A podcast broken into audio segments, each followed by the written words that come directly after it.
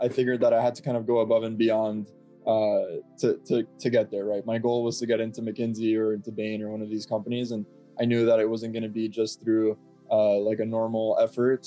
What is good, futurists? Today is the second episode of the brand new Our Future Career series, where we interview up and coming young professionals who have successfully secured their dream jobs. And we will give you insights into how you can do the same. The first industry we're exploring is consulting, and we're here today to share some amazing insights from Michael Riley, a senior at Columbia and an incoming business analyst at McKinsey and Company. He interned at Bain last summer. He's also interned with Strategy and PwC's consulting arm. And for this series, joined as always by my co-host Devanshi Mehta. Dev, you ready to get at it? Yeah, let's do it. Let's just hope this goes a lot smoother than my last case interview. So, when did you even identify consulting as a career path? For me, initially, so I'm originally from Miami. Um, I grew up playing baseball and got recruited to play at a school called Seton Hall. And eventually, after my first year, I made probably the hardest, but at the same time, the best decision that I've ever made, uh, which was stopping playing baseball. And the reason why it was such a big decision was it was an entire identity shift for me. Um, growing up, it was like 16 years straight of baseball um, and quitting felt like I was leaving everything that I knew behind and like uh, what was I going to fill that void with? And and immediately I've always been very business focused, very um, I've loved entrepreneurship always, and and I knew that my career was was going to be that that gap filler for me. Yeah. Um, and so as soon as I, I as I stopped, I started networking with a lot of people. Um, started talking to people in banking, started talking to people in consulting. Uh, pretty quickly found out that I didn't like banking because I, I just really didn't understand what it was all about um, and very quickly found that the people I spoke to in consulting were very relatable. I really enjoyed uh, the conversations, and so that's where it all started for me. I, I guess the reason why I even knew what consulting was uh, was because one of my older brothers had told me about it um, earlier, like I think in high school, uh, very briefly. Because at Seton Hall there was no recruiting, there was no consulting presence at all, there was no consulting clubs, and so that's where um, I initially kind of started saying, "Hey, like." You know, I got to focus on my career. Consulting seems like the, the coolest place for me at, at the moment um, what do I need to do to get there? And that all happened kind of at the end of my freshman year th- through my own kind of research and and and uh, motivation. And I noticed you also founded a consult your community club, um, and you founded a chapter on your campus. What was that like, and um, how did you even know it had existed, and how did you go about that? Um, as soon as I found out that consulting was something that that I wanted to do, and also uh, noticed that there was no presence um, on Seton Hall's campus at all by any consulting club or frankly anyone that knew about consulting other than a couple of other older people that that I that I knew in the business school. I figured that I had to kind of go above and beyond uh, to to to get there. Right, my goal was to get into McKinsey or into Bain or one of these companies, and I knew that it wasn't going to be just through uh, like a normal effort uh, that I would get there. And so I knew that I had to go above and beyond. And I figured that starting a consulting club was not only a great way for me to learn more about consulting and, and, and everything like that, but also to kind of leave a legacy on campus. And, and my goal was kind of to say, hey, you know, if, if we can get more students in consulting through this consulting club, then over time, the business school um, or the school in general would be a better school and have better alumni. Um, and so that's where I was like, all right, let's let's do this. Um, I didn't really know what I didn't really know what I was getting myself into. Um, part of the effort was like telling people what consulting was and then convincing them to join a club about something that they had just learned about. When we think of resources in preparing for a career in consulting, obviously Victor Cheng's Case Interview Secrets book comes to mind. Uh, but what did you find helpful? So I, I think it's actually more than just resources. Um, to me, at least, getting the interview is like half the battle. Um, so I think there's two parts to this, and, and one of it is is well, how do you get the interview? Especially when you don't come from a school like Columbia, for example, or, or one of the other Ivy Leagues or whatever. So to me, that that became networking. Uh, it became networking, and it became the extracurriculars I was doing, and really showing leadership. Um, and at the same time, talking to a lot of people, and just more so than selling them on my on my profile or like the school that I went to, I was like selling them on my story. Honestly, just putting in a lot of work and a, and a lot of uh, cold emailing, cold LinkedIn messaging until I, I got some people to respond and then eventually got a few people at each firm to kind of buy into my story and support me throughout the, the recruiting process. Um, and then the other half, which is, um, you know, once you get the interview how to how to succeed. I think um, yeah, there's a couple resources, case in point, case interview, uh, secrets, which I, I'd recommend starting with. That's how I started. Live cases with other people that are also preparing for for consulting interviews, I think, is the best way to go.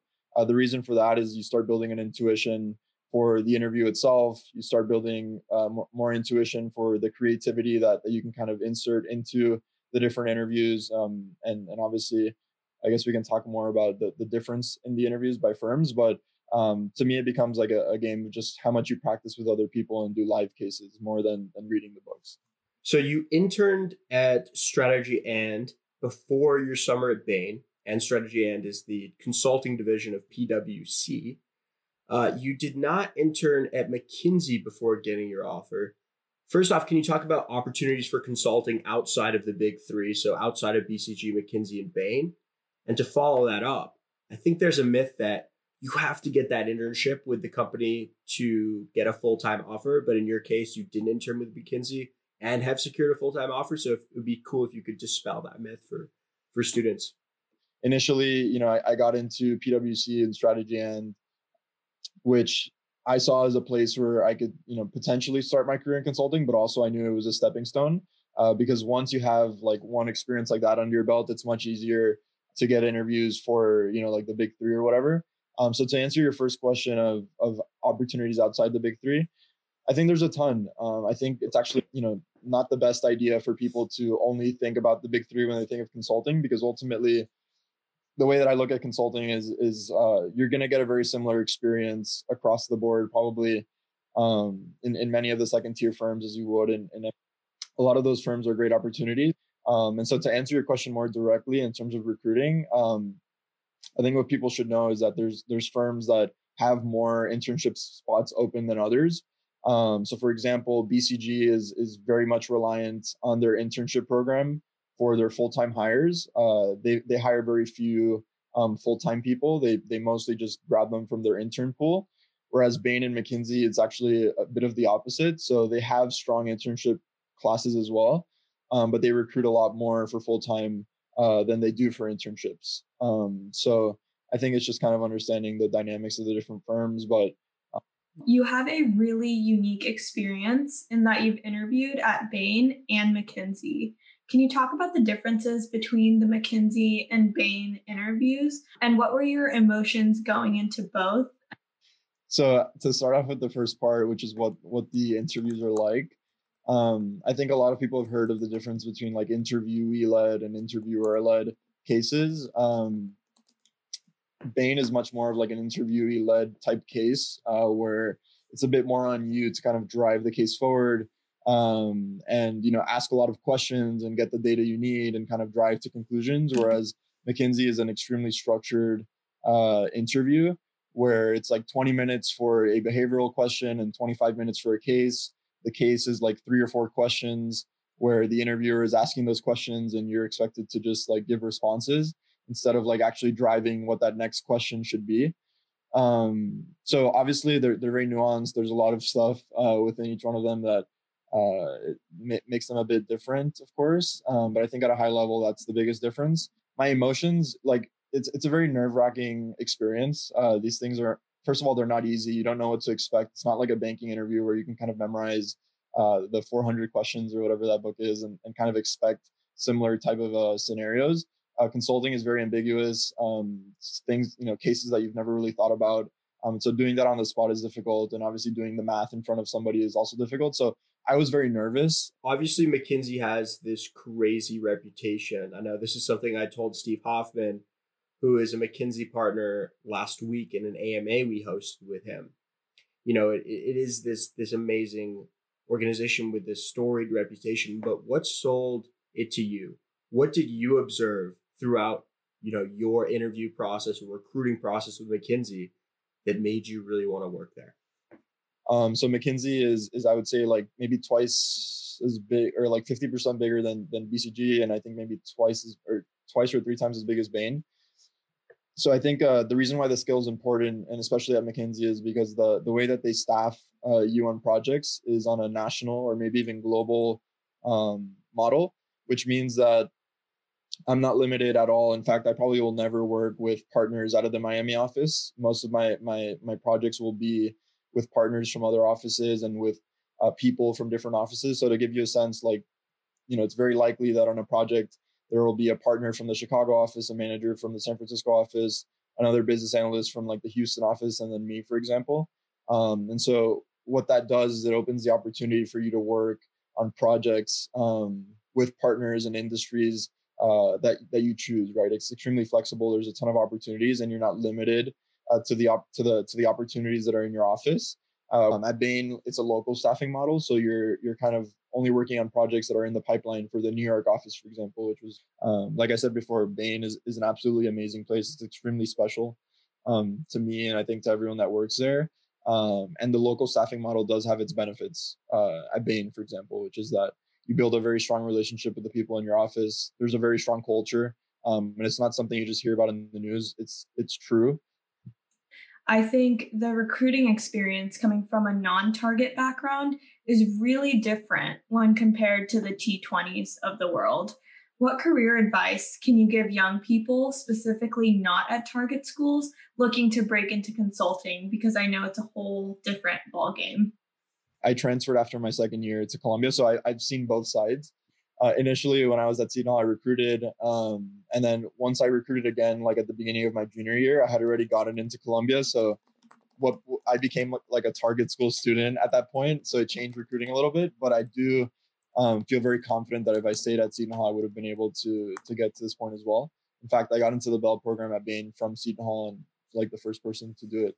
Um, so I think the the biggest thing is like from a non-target school, um, you just have to work like twice as hard and and you just really have to know that you want it. Otherwise, you just won't put in the work that's necessary. You know, I think the first part is like really buying into the fact that that you want to accomplish this and that it's not just something that that you think would be cool, for example um, I think it's very important, you know, to to buy into it and to say, hey, like, you know, consulting, and this is the way that I looked at it. Like, if, if I can get into McKinsey or Bain from Seton Hall, this is going to mean that you know, just because I came from an target, a non-target school, uh, sorry, a non-target school, um, I can't be at the same level as as the people that come from target schools. So for me, it was like proving to myself and to people around me that I could be at that same level. Um, and so that's what really gave me a lot of energy, a lot of passion, um, and that kind of reflected in in my networking calls and, and, starting the club.